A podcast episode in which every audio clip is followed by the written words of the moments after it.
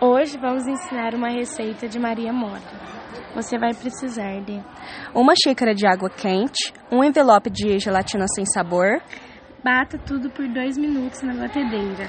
uma xícara e meia de açúcar, duas claras, Bata em velocidade alta por 10 minutos. raspas de limão, Unte a forma com manteiga e coco.